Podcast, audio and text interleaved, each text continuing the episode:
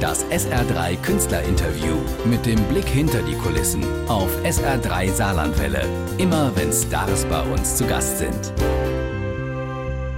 SR3. Ist die Welt auch übel dran? Wir schauen nicht so genau hin, äh, dann geht's. Die fabelhafte Welt der Amnesie, aber bei ihr hören wir genauer hin. Annette Louisanne mit neuer Musik und Annette sitzt in einem Studio beim RBB und ist mir zugeschaltet. Grüß dich. Grüß dich, hallo. Sag mal, mit einer Leichtigkeit durch die größten Katastrophen. Unterhaltung mit Haltung hat's die ERV genannt. Es ist irgendwie besser als Protestsong. ja, ja, ich bin ähm, nicht, ich, ich möchte eigentlich keinen Zeigefinger erheben. Ich, wenn ich irgendetwas sagen möchte, dann eher durch Humor. Natürlich ist auch eine Anspielung, ein Wortspiel auf einen berühmten französischen Film.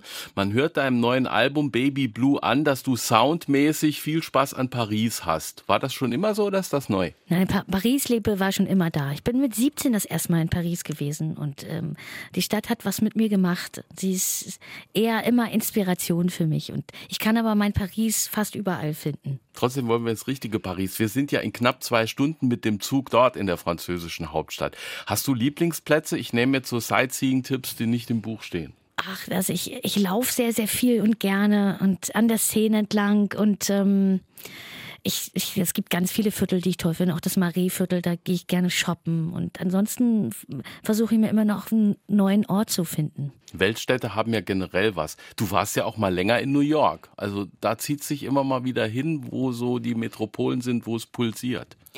Absolut. Und äh, bei New York ist es ja so, entweder man mag das oder man mag das überhaupt nicht. Das ist ja auf so magnetischem Gestein gebaut, ein alter Indianerpfad, Manhattan.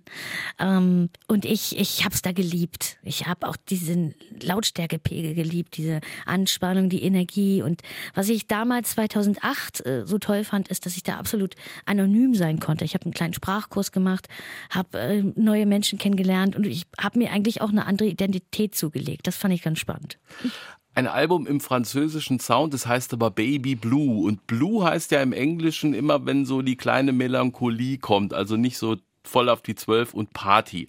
Das Album ist auch schon eher blue als sonnig. Absolut. Es ist ähm, ja eine Hommage an die Melancholie, so würde ich das nennen. Ich bin Melancholikerin, das war ich schon immer. Und für mich ist es eher ein Motor als etwas anderes. Also ähm, ich bin in Zeiten, in denen ich melancholisch bin, passiert ganz, ganz viel bei mir. Da kann ich eher in die Tiefe gehen. Und ich brauche diese kleinen Täler, um dann auch wieder ganz euphorisch sein zu können. Ich nehme das quasi eigentlich als gegeben hin.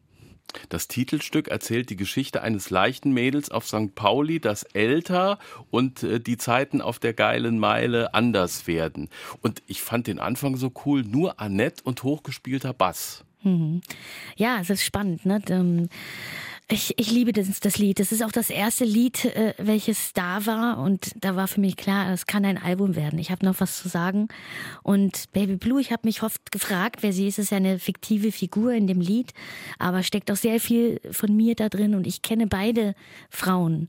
Und was ich sehr spannend finde, ist, dass erst die Ältere die Jüngere tröstet und dann andersherum. Und ähm, irgendwie greift es so meine Zeit auch gerade so auf.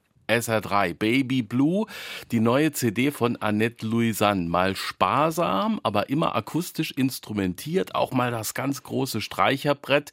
Wie hat sich denn der Sound auf der Platte, ich sage immer noch Platte, gefunden? Hier so hochgespielter Bass, wie bastelt ihr und probiert aus?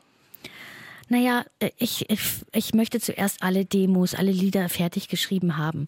Und dann ist es so gewesen, dass mein Produzent Tim Tauterath mir ein Demo vorgespielt hat von den mittleren Jahren. Ähm, es war ein Instrumental und ich sagte nur zu ihm, das ist die Musik, die ich immer machen wollte. Und dann war auch klar, äh, dass das der rote Farben, äh, Faden musikalisch für das Album wird. Und ich liebe die 60er Jahre, Anfang 70er Jahre musikalisch war das so rebellisch und, und, und äh, wundervoll. Und ich finde, in Deutschland gibt es auch so ein kleines Loch seit der Zeit von Knef und diesen großen orchestralen ähm, Produktionen. So, ähm, gibt es da einfach zu wenig. Und das wollte ich einmal aufnehmen, diesen Faden. Und die Texte, ich habe gesehen, Peter Plate, der jetzt Musicalmann, Kudam 56, Romeo und Julia, früher Rosenstolz. Wie wählst du aus zwischen Kompositionen anderer, deinen eigenen Sachen? Also wie wird so ein fertiger Song draus? Also erstmal ist das auf dem Album sind das alles meine selbstgeschriebenen Lieder und ähm, ich ähm, muss ein bisschen suchen bei den Zusammenarbeiten. Ich kann nicht mit jedem schreiben. Mit Peter kann ich sehr, sehr gut schreiben. Wir haben für das letzte Album auch schon äh, geschrieben, aber wir haben das perfektioniert, weil wir uns besser kennengelernt haben. Wir sind mittlerweile sehr gut befreundet und dann versuche ich einfach nicht zu viele Leute in so ein Boot zu holen, weil dann wird es so anonym und dann verläuft sich das auch. Dann sind es zu viele Sprachstile und ähm, ähm, eine Musikerin aus Hamburg, Cindy Hennis, mit der ich einige Lieder geschrieben habe und dann auch noch mit Tim natürlich, dem Produzenten. Tristan Brusch ist, ähm, mit dem habe ich zwei Lieder geschrieben, so Indie Chansonnier aus, aus Berlin. Das hat einfach immer was mit Chemie zu tun. Aber ich frage mich immer vorher, ob es nötig ist, noch ein Album zu veröffentlichen, ein Album zu schreiben. Diese Frage muss ich mir immer stellen, ob ich noch was zu sagen habe und ob das reicht. Und ähm, und dann muss man halt auch ein bisschen die Lieder auch liegen lassen. Ne? So wie Gerhard Richter, der sagt, eigentlich, äh, wenn ich ein Bild fertig habe, dann muss es erstmal zwei Monate warten. Und wenn ich es dann immer noch gut finde, dann können wir darüber reden.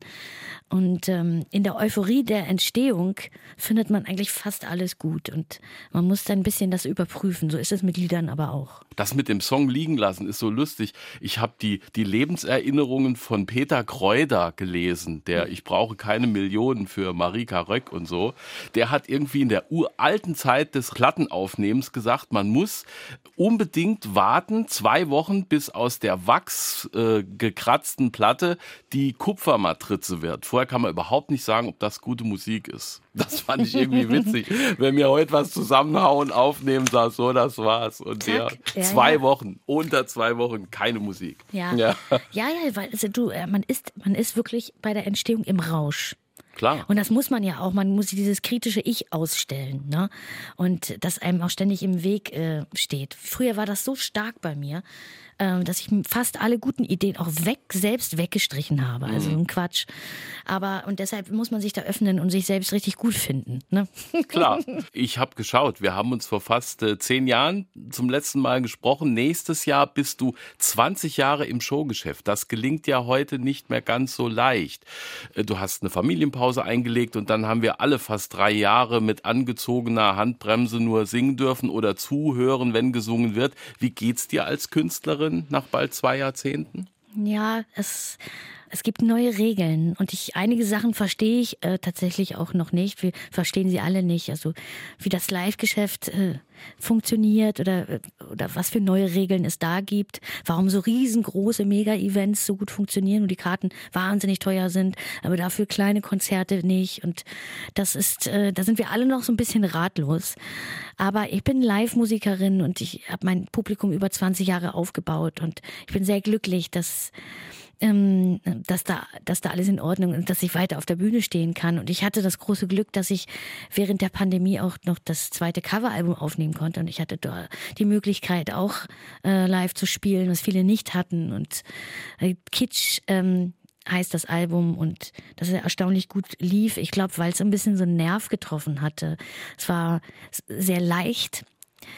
Und es hat sich angefühlt wie auf dem Balkon um 5 Uhr oder 6 Uhr abends ein Aperol Spritz zu trinken. So, das wollte ich auch so. Genau das Gefühl wollte ich aufnehmen. So, und jetzt bist du ja dann auf Tournee am 11.11. .11. in diesem Jahr für alle in der Kongresshalle in Saarbrücken und dein kleiner, feiner Kreis von SA3-Gewinnern wird dich schon im März erleben bei einem Echt Live im Studio 1. Karten kann man bei sa3.de gewinnen. Was erleben wir bei diesem Radiokonzert? Ja, ähm, ich habe natürlich meine neuen Lieder im Gepäck, die in eine kleine akustische Besetzung äh, vorgetragen werden. Freue ich mich sehr, sehr drauf. Ich werde jetzt in ein paar Tagen in der Elbphilharmonie spielen mit großem Streichquartett.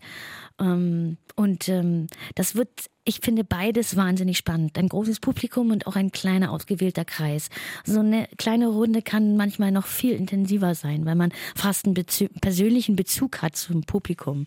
Ich freue mich sehr. Wir freuen uns auch. Toi, toi, toi, Annette Lausanne, viel Spaß und alles Gute für Baby Blue. Danke. Das SR3 Künstlerinterview mit dem Blick hinter die Kulissen auf SR3 Saarlandwelle. Immer wenn Stars bei uns zu Gast sind.